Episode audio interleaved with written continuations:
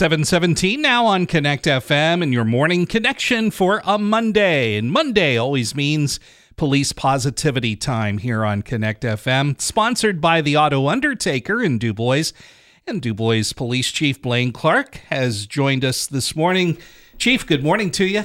Good morning. How are you? How about that day yesterday? Oh, my, beautiful. That's a sure sign that spring, although it is here officially, the spring weather is right around the corner. Sure. And a lot of birds out there chirping, which is good. Yeah, absolutely beautiful here in the Dubois community yesterday.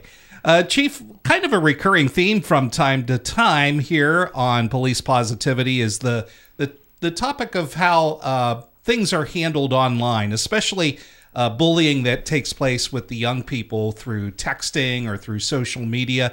And you wanted to talk about that again today.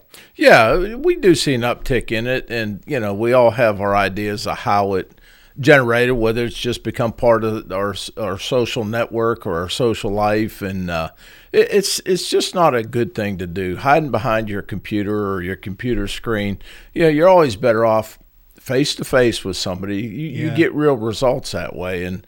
And obviously the kids learn it from somewhere. You know, it's not just something, you know, it's in the adult life too. And you mean that's taking place among adults too? Absolutely. And unfortunately, that's where we're at in our world right now, and it solves no purpose. Mm-hmm. I mean, absolute zero purpose. It doesn't handle anything. You know, it's always best to get out, communicate with the people. A lot of times, it's just a matter of a disagreement. Sure, and of course, you know, part of your responsibility in law enforcement is to keep the peace and make sure that our behavior in a community is civil.